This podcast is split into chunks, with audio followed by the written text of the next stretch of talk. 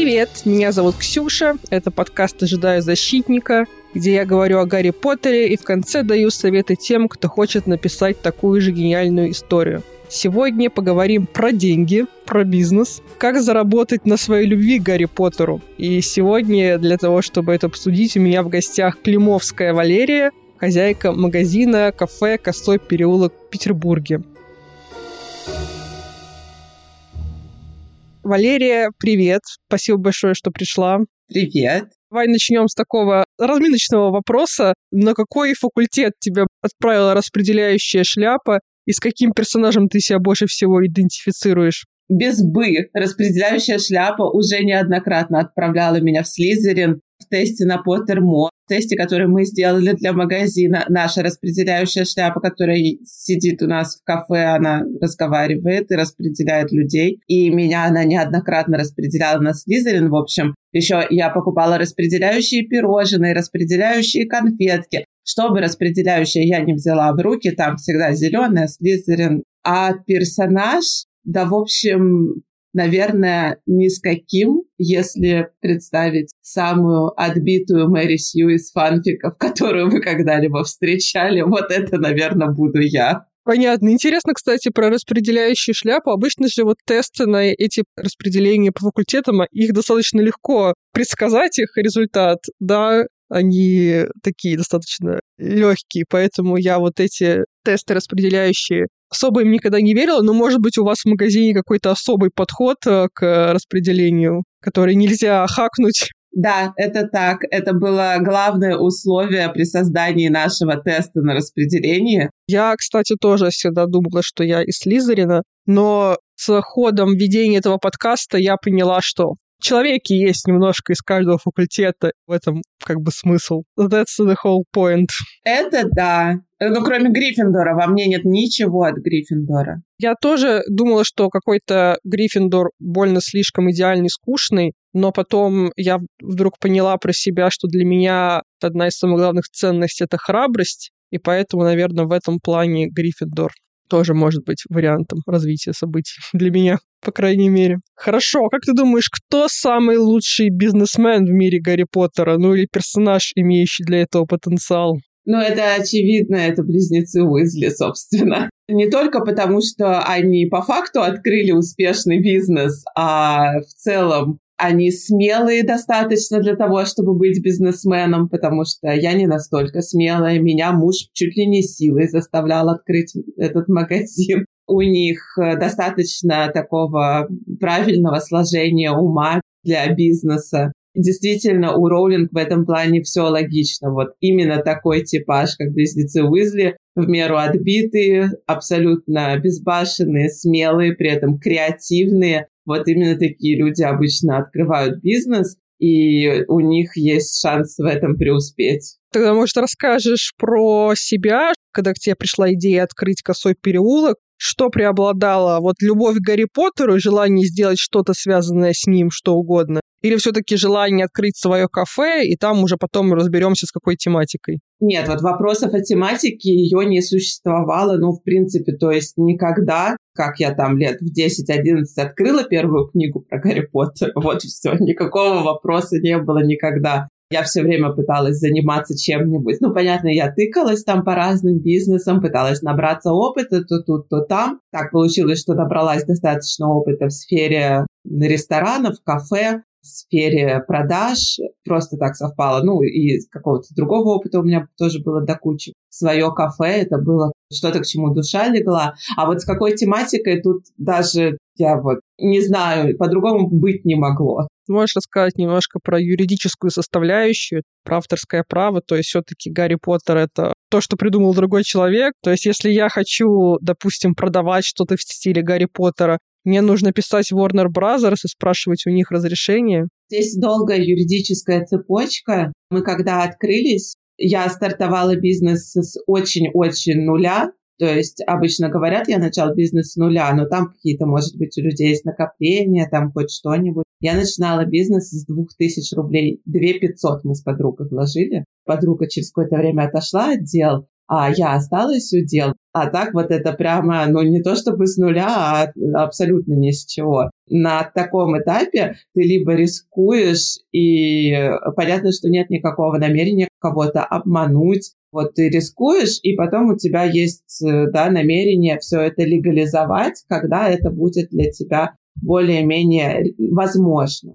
Так поступают очень многие бизнесы. Например, если вы знаете, один из крупнейших онлайн-бизнесов в России, сайт «Все майки», они сначала запустили магазин, при том, что они не с нуля начинали, это сразу был огромный магазин с огромным производством и огромными маркетинговыми вложениями но они сначала вложились, потом они окупились, потом они стали шестым самым крупным онлайн-бизнесом в России, и только потом они занялись вопросами использования торговых марок и постепенно их легализовали. Собственно, у меня был какой-то такой же план. Когда мы начали его реализовывать, через несколько месяцев началась война. Мы уже разговаривали с представителями Warner Brothers, у нас, конечно, с Warner Brothers сразу появилось очень много недопониманий друг с другом, потому что то, что Warner Brothers в принципе владеют правами на Гарри Поттера, к этому много-много вопросов. Их подход к реализации вселенной волшебного мира оставляет много вопросов от того, какие фильмы снимают, до того, каким магазинам они позволяют представлять волшебный мир. К магазину в Москве в котором нет волшебства от слова совсем, но там официально висит вывеска «Волшебный мир». У них нет вопросов. К нашему магазину у них было много вопросов. Мы были на этапе разговоров и переговоров, но вот э, война началась, все свернулось, и теперь мы даже не знаем, будет ли в принципе возможность когда-то вывести бизнес на легальное поле. Для меня это дикий стресс, потому что ну, это ненормально. То есть у меня нет такого подхода, как у многих в России, к ведению бизнеса, что там тут по-серому, здесь налоги не доплатим, здесь не заплатим, тут что-нибудь там провернем, украдем, еще что-нибудь. У меня есть желание вести бизнес полностью по-белому полностью легально. Ну, во-первых, я буду спать спокойно, а во-вторых, ну, это правильно, это честно. У меня нет никаких проблем с тем, чтобы там какую-то денежку, особенно если Джоан Роулинг, платить э, и платить ее даже Warner Brothers и так далее. А какие-то вопросы творческого разногласия, ну, не у меня, у одной его с Warner Brothers есть, очень многие очень крутые магазины по Гарри Поттеру во всем мире не имеют их официального разрешения. Они как-то учатся эту тему обходить. Возможно, мы пошли бы по этому же пути, к сожалению. Может быть, и пойдем при масштабировании по этому же пути. Просто какие-то вещи уберем, какие-то вещи добавим. Но не факт, что мы с Warner Brothers бы, в принципе, договорились. Бывает такое, что к нам, например, в соцсети прилетают от людей вопросы типа, ну вы воруете, вы просто аморальной деятельностью занимаетесь. Я не считаю, что это аморальная деятельность. То есть для меня вот этот легальный вопрос легализации авторских прав, он не лежит в плоскости этичности или в плоскости морали. Он лежит в юридической плоскости. У нас огромное количество лицензионной продукции, процент с продаж которой идет правообладателям. То есть с моего магазина правообладатели свою денежку прекрасно получают. Я еще должна им денежку за то, что я там использую косой переулок и так далее, но, извините, вот это вот там название, оформление и так далее, оно тоже помогает продавать эти товары, денежку с которой идет Warner Brothers кармашек. Кармашек Warner Brothers от моего магазина, ну, блин, точно никаким местом не пустеет. А какая в итоге там денежка доходит до Джоан Роллинг, чтобы она потом ее на благотворительность распределила, какая-то тоже доходит. Я думаю, что я привношу в этот мир немного больше волшебства и э, патероманского духа, и множество людей за это благодарны, поэтому с точки зрения морали, короче, мне не стыдно. С юридической точки зрения я не права, с моральной точки зрения мне не стыдно.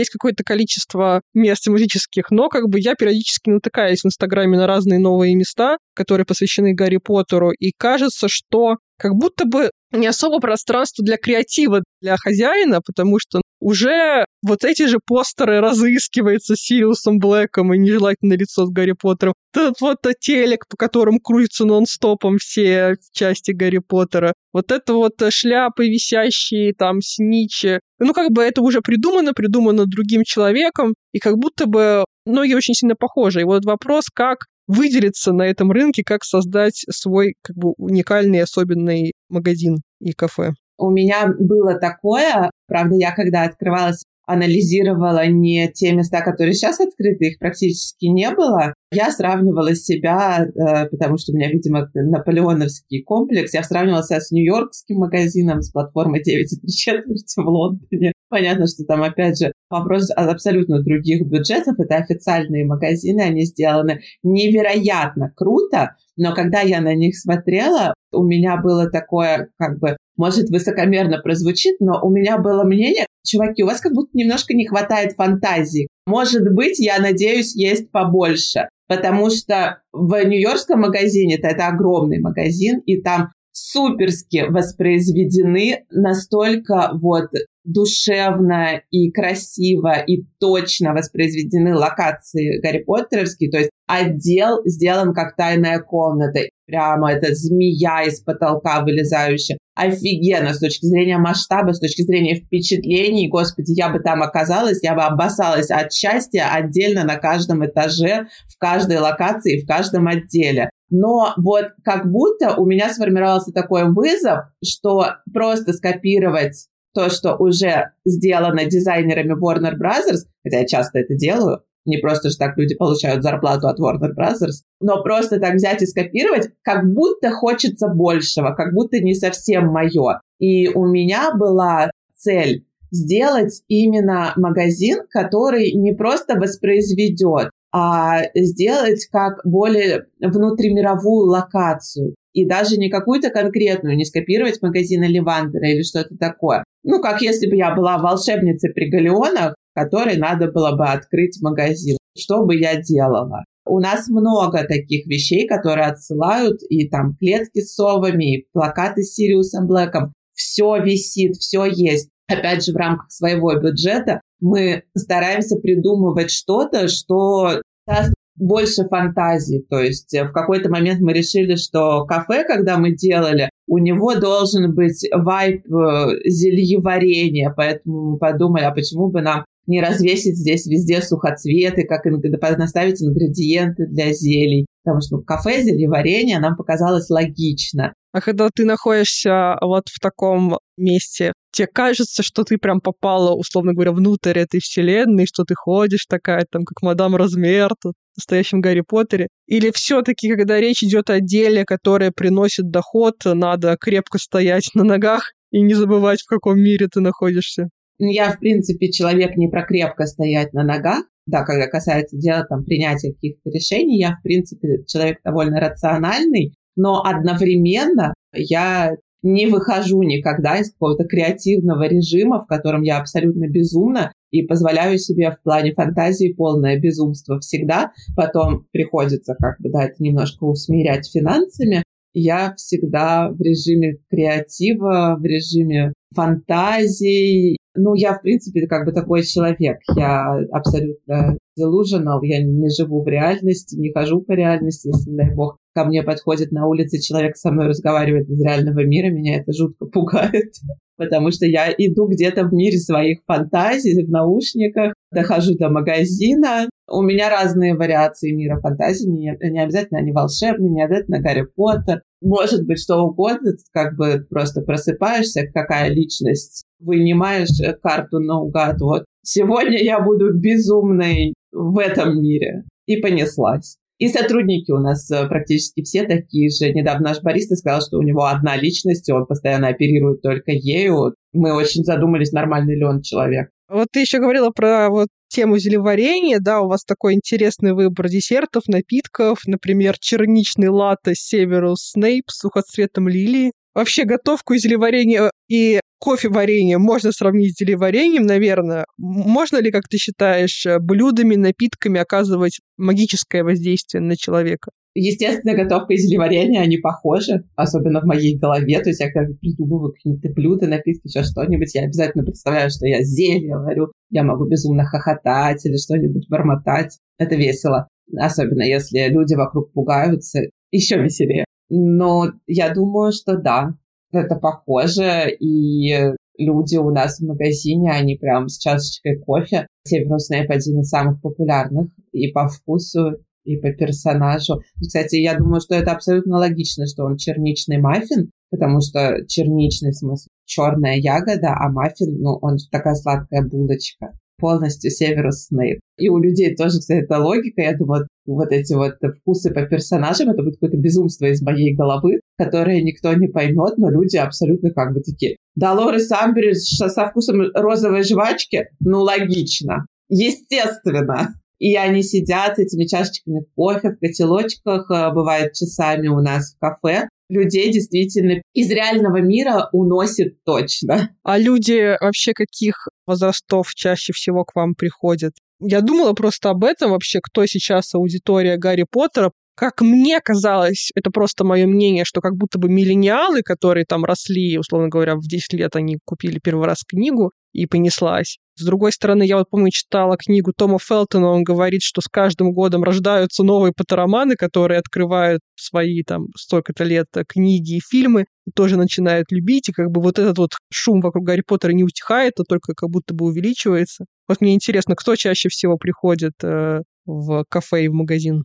Но если говорить прямо чаще всего, то это, наверное, действительно миллениалы. Я считаю, что такого поколения патроманов, каким являемся мы, его, наверное, уже не будет, потому что мы единственные, и у других просто не будет такого шанса, кто действительно фактически рос вместе с Гарри. Я не знаю, как ты, но я читала, вот каждая книга, она выходила там плюс-минус в мой возраст. То есть мне было там 10 с копейками, я читала Гарри, ему было 11, и у него же психология меняется как бы из книги в книге, он действительно взрослеет, он действительно кардинально меняется. То есть когда я была абсолютно отбитым психованным подростком, вышел Орден Феникса, и здравствуйте, вот она я. И когда он повзрослел, окей, 17, да, седьмая книга, по-моему, мне там 19 было, плюс-минус, это был мой возраст, и вот э, те, кто читал книги по мере выхода, кто вот сейчас миллениалы, кому действительно там было 8-15,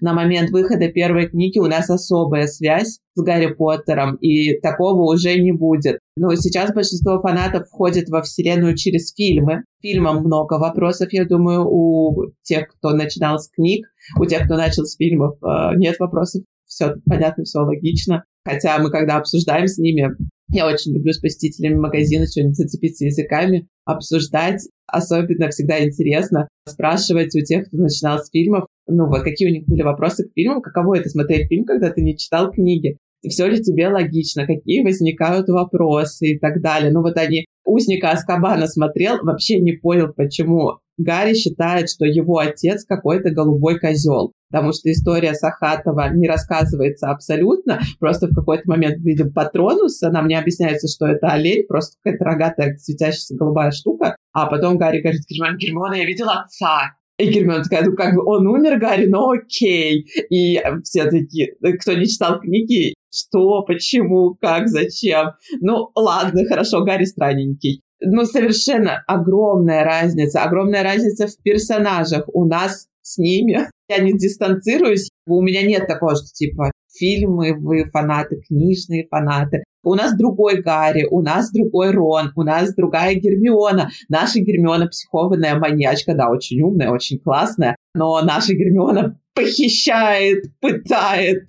Их Гермиона — это Эмма Уотсон, милейшая, очаровательная, красивая Гермиона наша Гермиона с бобриными зубами, которая прошла через это. Я разговаривала с девочкой, мне, у меня был в соцсетях э, то ли пост, то ли сторител о том, что, блин, Гермиона не должна быть красивой. Первые четыре книги точно. У нее характер некрасивой девочки, ну вот такой, не хочется использовать слово красивый, конвенционально красивый, да, то есть общепризнанно красивый. У нее характер девочки которая не очаровывает молодых людей своим внешним видом. И мне девочка пишет, которая маленькая, она сначала смотрела фильм, потому что от меня пишет, да нет, я Гермиону всегда представляла как Эмма Уотсон, это нормально, что вот она так выглядит. Найдите мне противоречие, найдите мне, где написано, что Гермиона страшная. Ну, если так, то хорошо, хорошо, да, действительно, может быть. Там не сказано Гермиона страшная прямым текстом. Они уже читали, они уже видели. Каждый раз, когда в их голове говорит Гарри, я вообще не представляю Редклифа, потому что Редклифф с его вот этим вот пришибленным лицом, я очень люблю Редклиффа, но вот эта вот его манера терпеть боль и унижение, вот просто встал и пыришься, как маньяк на обидчика, она полностью противоречит книжному Гарри. Книжный Гарри — это огонь! Ему слово, он тебе 10 в ответ. Вы не обязаны называть меня сэр-профессор. Фильмовый Гарри не может такого сказать. И человек, который выглядит как Дэниел Рэдклифф, не может такого сказать. С его мимикой, с его взглядами мы мы разные фанаты. Таких фанатов, как мы, больше не будет. Но вот ты сказал, что слово хайп плохое, но будем честны, Warner Brothers хайпует на теме Гарри Поттера. И очень много финансов вкладывается в раскрутку этой темы рациональный момент, он существует. Сейчас очень много фанатов маленьких и взрослых, они присоединяются к этой вселенной просто потому, что Warner Bros. вкладывает очень большие денежки, чтобы пихать ее во все щели нашего инфопространства. У них э, несколько крупных вселенных, а франшиз. Сейчас же все хотят франшизы, как бы по примеру Marvel, зарабатывать на этом очень много денежек, на готовых персонажах но у Warner Bros. не получается. Их DC провальные, их фантастические твари даже вспоминать не хочется, да и нечего там вспоминать. Гарри Поттер — это их как бы последняя надежда, которая еще работает и приносит им стабильную денежку, поэтому они в нее вкладываются. И очень много сейчас присоединяется фанатов, которые, ну вот, они действительно видят Гарри Поттера повсюду. Сама вселенная, она же классная, она действительно находит отклик в душе, она с любовью, она очень теплая. Если тебя маркетинг зацепил, а ты зацепился, ты все, ты в это погружаешься, и не а, проникнуться теплом к этой вселенной, даже если ты не станешь суперфанатом, но это просто невозможно. Плюс есть еще такой момент, что миллениалы, да, которые вот прям суперфанаты, они выросли, у них появились дети, и я очень часто получаю вопрос в стиле «А как приучить ребенка к Гарри Поттеру?» Или адрес дома, куда сдать ребенка, если ему не понравился Гарри Поттер. Миллениалы выросли, и вот мы будем растить новое поколение поттероманов. Это без вариантов. Потому что мы будем это продолжать читать, где вы видели поттеромана, который не перечитывает каждый год. Мы будем продолжать смотреть, они будут расти вместе с нами. Для них это будет другое, но тоже близкое. Поэтому мне кажется, что Гарри Поттер, он вот как Звездные войны, он останется с нами навсегда, что бы ни делали правообладатели, которые хотят много денежек зарабатывать, сколько бы говнофильмов не снимали по Звездным войнам, Звездные войны будут в душе, сколько бы фантастических тварей не снимали Warner Bros. Гарри Поттер будет всегда нашим идеальным волшебным домом, и вот оно уже все, никуда не уйдет.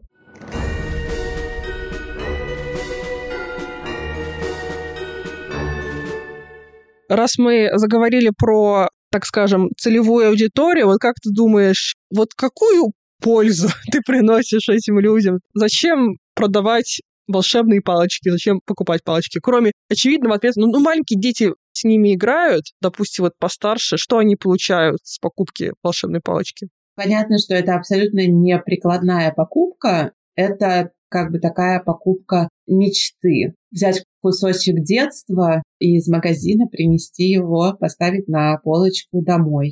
Это прямо волшебные эмоции, то есть вот э, люди очень часто заходят, малыши 30-40 годиков, подходят к стенду с волшебными палочками, и я вижу в них те же эмоции, которые были у меня, когда я в детстве попала первый раз в... Тогда был только отдел Хемлис атрибутикой по Гарри Поттеру. Еще не все фильмы вышли. Не было еще вот такая прям финансовая махина. Магазинов отдельных не было. Был отдел в лондонском универмаге. Там был такой как бы отдельная комната на этаже. И я туда попала. Ассортимент был очень маленький, но там были какие-то сничи, там дневник Тома Редла я себе тут же купила. Еще что там, какое-то количество волшебных палочек тоже вот далеко не у каждого персонажа. И меня вот аж прям все трясло от ощущения, что ты попал в мечту, ты попал в свое детство, ты попал в волшебство, и вот они, вот эти предметы, которые тебя связывают с этим миром, их можно потрогать. Ты можешь купить перо, ты можешь купить дневник Тома Редла, и ты можешь в него писать. Или ты можешь купить волшебную палочку любимого персонажа, и ты можешь ее потрогать, ты можешь до этого дотронуться, оно вот оно физическое. И вот то же самое я вижу людей, они подходят к стенду с волшебными палочками, и у них прям руки трясутся. Им надо взять себя в руки, чтобы нормально это потрогать, к этому прикоснуться, и они покупают и садятся в кафе пить кофе, и вот прям бывают ситуации, когда там девушка говорит своему мужу, только не думай, что я сумасшедшая, но я сейчас буду плакать в прямом смысле слова, и сидит и плачет над палочкой Волдеморт, потому что это была мечта ее детства. 30 лет людям, 40 лет людям. И вот они ее осуществили, это классно. Это все равно, что тебе все детство там обещали велосипед и не купили, и вот ты его во взрослом возрасте купил, закрыл гештальт и радуешься. Ну и очень многие люди, попадая к нам в магазин, говорят, что наш магазин — это антистресс пространство, что вот есть реальный мир, а реальный мир сейчас очень тяжелый. То есть это война, экономическая ситуация, огромное количество страхов появляется, огромное количество э, нервозности, тревожности, но приходя в такое место, не обязательно эти места, они по Гарри Поттеру, ну, вот просто есть какие-то такие вот очень уютные, очень волшебные места, и наше место одно из таких. Сесть, провалиться в кресло с подушечками, смотреть вот на все эти предметы из детства, просто выключиться из реального мира полностью выключиться. Вот там за окном может быть что угодно происходить. Здесь все, наша маленькая микровселенная, в которой всегда мы точно знаем, добро, любовь победит зло. Здесь все будет хорошо. У нас здесь есть бузиная палочка, у нас здесь есть мантия-невидимка, мы в безопасности. А какие бы ты советы дала человеку, который бы к тебе пришел, сказал бы, вот хочу тоже открыть кофейню по Гарри Поттеру? Может быть, какие-то острые углы, которые стоит избежать начинающему бизнесмену? Ну, я бы посоветовала не думать об этом как о бизнесе и понять, когда ты там вкладываешь деньги, ты в любом случае как-то их считаешь, но вот открыть что-то по Гарри Поттеру без души, без ставки именно на то, чтобы в этом месте была душа, это не получится будьте готовы создавать крестраж, потому что просто создать бизнес, оно не получится, люди это считывают. А у тебя не бывает усталости от Гарри Поттера, от того, что ты целый день в этом варишься, и в конце ты уже такая, все, знаете что, это просто книга, в конце-то концов, не относитесь к этому слишком серьезно. Или, может быть, раздражение там на каких-нибудь э, покупателей, которые там пришли только пофоткаться в Инстаграм, они такие нетрушные фанаты. Вроде как да, вроде как нет. Например, у нашего коллектива только тематические корпоративы. Одна из классных причин открыть свой бизнес – костюмированные корпоративы. Твои сотрудники, они обязаны подчиниться, они не могут не нарядиться в диснеевскую принцессу, если ты им так сказал. У нас запрет на тематику Гарри Поттера для корпоративов. У нас есть постоянные сотрудники, а есть сотрудники на аутсорсе, которые, ну, там, типа раз в месяц к нам приходят, что-то делают, уходят. И они такие приходят на корпоратив, типа, что у вас корпоратив не по Гарри Поттеру? А мы такие, знаешь что?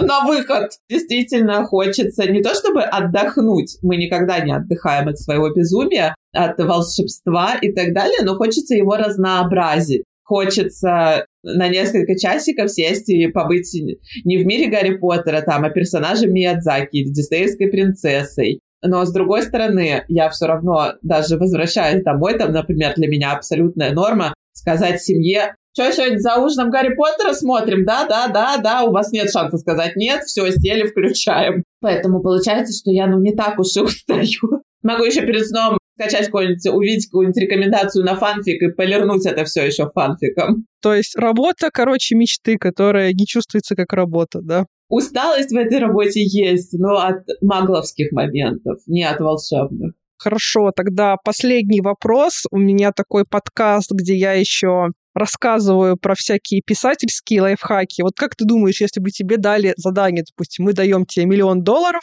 и ты напишешь историю про девушку, которая владеет э, кафе и магазином по Гарри Поттеру. Что вот это была бы за история? Это была бы такая вот как Эмили, которая витает в своем там особом мире? Или это было бы что-то в стиле сериала «Медведь», который показывает изнанку кухни? Или бы это была какая-то магическая история? Моя вторая профессия мечты — это частный сыщик. Я бы хотела, чтобы это был детектив. В реальном мире есть огромная проблема, я с трудом с этим живу, но люди очень тупо убивают. Нету преступлений, достойных моего детективного гения. К сожалению, даже детективные фильмы и книги, они уже, когда ты прочитал их сотнями, они уже не то. Все считывается чаще всего. Очень редко какие-то интересные головоломки выходят на посмотреть или на почитать. Если бы мне дали задание написать книгу про себя, я бы окунула себя в детективный мир. Это была бы какая-то нуарная история про убийство, расследование и мистические загадки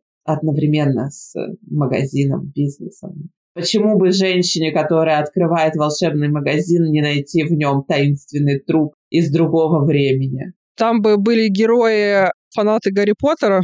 Может быть, да, мы всегда можем подозревать безумного фаната. Первый кандидат. Это как у Роулинг, у нее же как раз есть детективы, где она как раз выбирает какую-то тему, и там очень глубоко в нее погружается, там какие-нибудь Олимпийские игры, ампутанты, что-то вот такое. И вот э, там литературный мир, там какой-то сатира на него. И вот также можно написать про то, как в мире фанатов Гарри Поттера что-то пошло не по плану. Да, да, да. Не все фанаты Гарри Поттера такие милые, белые, пушистые, как вам кажется. Потрясающе. Очень-очень классная идея. Обожаю эти вопросы. Всегда такие интересные идеи. Спасибо большое, Валерия. Было прямо очень действительно интересно. Спасибо вам, дорогие слушатели, что были с нами. Обязательно ставьте лайки этому выпуску, подписывайтесь, советуйте своим друзьям, отмечайте в историях, э, делайте все, что в ваших силах. Я буду очень вам за это благодарна. Всем большое спасибо. До свидания.